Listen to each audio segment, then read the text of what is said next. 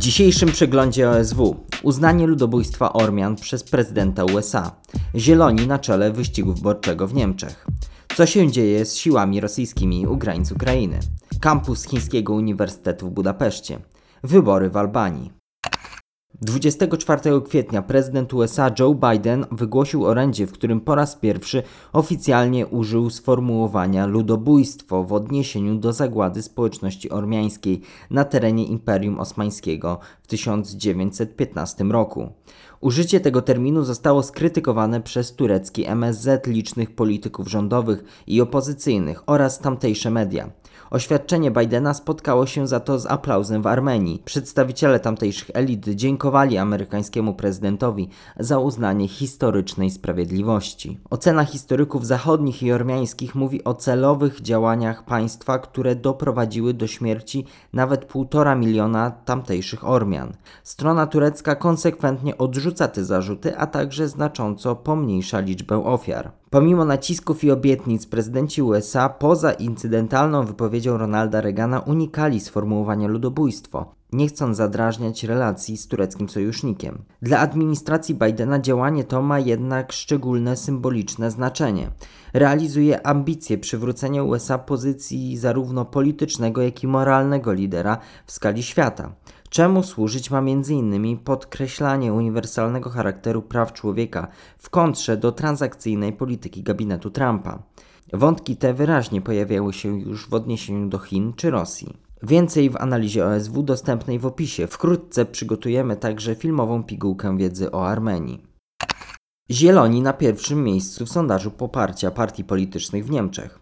Według badania ośrodka Kantar z 25 kwietnia Zielonych popiera 28% wyborców, podczas gdy koalicję CDU-CSU 27%.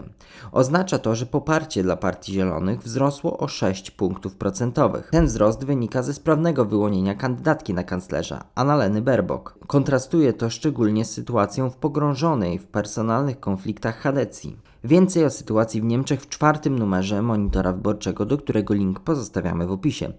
Przyszłym tygodniu nagrywamy także podcast o AfD. Jeżeli chcielibyście Państwo naszym analitykom zadać jakieś pytania związane z tą partią polityczną i jej przyszłością, zachęcamy do pisania ich w komentarzach. Postaramy się odpowiedzieć. 22 kwietnia na poligonach na Krymie i okolicznych akwenach miał miejsce końcowy etap tzw. Tak fazy aktywnej sprawdzianu gotowości bojowej południowego okręgu wojskowego i zachodniego okręgu wojskowego. Tego samego dnia minister obrony Rosji poinformował, że 23 kwietnia rozpocznie się wycofywanie zaangażowanych w sprawdzian pododdziałów do miejsc stałej dyslokacji. Jak komentuje Andrzej Wilk, określanie w mediach ruchów wojsk rosyjskich po zakończeniu sprawdzianu gotowości bojowej mianem wycofywania jest co najmniej nieprecyzyjne. Rzeczywisty odwrót od granicy z Ukrainą dotyczy około 10% całości sił rozwiniętych tam i na terytoriach okupowanych, przede wszystkim na Krymie w ramach wyżej wymienionego sprawdzianu. W pobliżu ukraińskich granic i na Krymie pozostaje nadal 90% potencjału, gdyż są to miejsca ich stałej dyslokacji. W ukształtowanej po 2014 roku sytuacji militarnej w regionie można co najwyżej mówić o obniżeniu stopnia gotowości bojowej. Więcej wątków i szczegółów sprawy na osw.waw.pl w opracowaniu przygotowanym przez Andrzeja Wilka. Wybory parlamentarne w Albanii 25 kwietnia wygrała rządząca od 2013 roku Partia Socjalistyczna premiera Ediego Ramy. Według wstępnych wyników uzyskała ona 48,6% głosów i 74 miejsca w 140-osobowym parlamencie. Największe ugrupowanie opozycyjne, Partia Demokratyczna Lulzima Baszy zdobyła 39,4% poparcia i 59 mandatów. Partia Socjalistyczna zapewniła sobie zwycięstwo w dużej mierze dzięki mobilizacji osób zatrudnionych w sektorze publicznym bądź w inny sposób uzależnionych od środowisk wspierających ugrupowanie rządzące.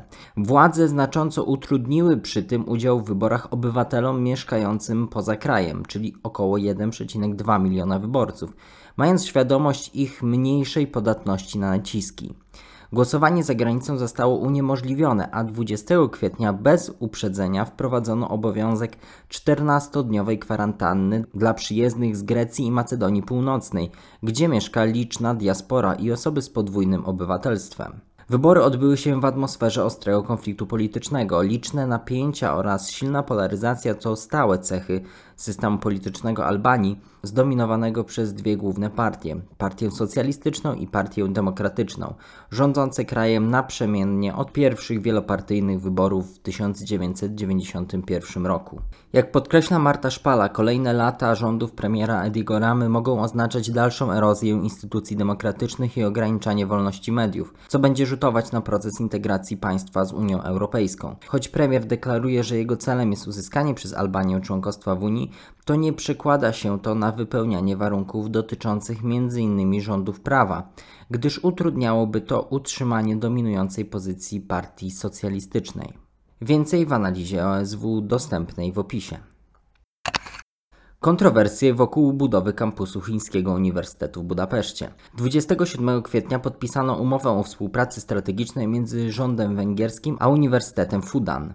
Umowa przewiduje utworzenie w Budapeszcie czterech wydziałów, jak również szeregu instytutów. Kampus ma przyjąć między 5 a 6 tysięcy studentów i około 500 wykładowców. Duże kontrowersje budzą sposób i zakres finansowania inwestycji.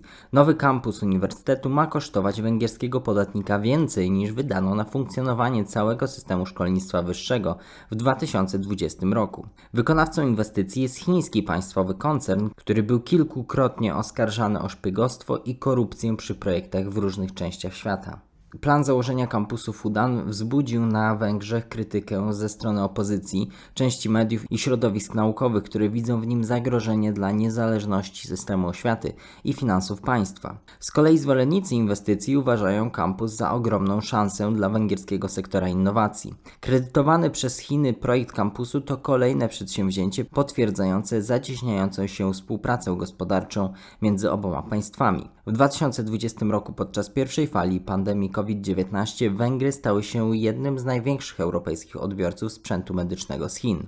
Jak podkreśla Franciszek Tyszka, jest mało prawdopodobne, by rząd odstąpił od budowy kampusu chińskiej uczelni. Orban chce dowieść, że mimo krytyki w kraju i w Unii Europejskiej, jego polityka otwarcia na wschód przynosi państwu namacalne korzyści.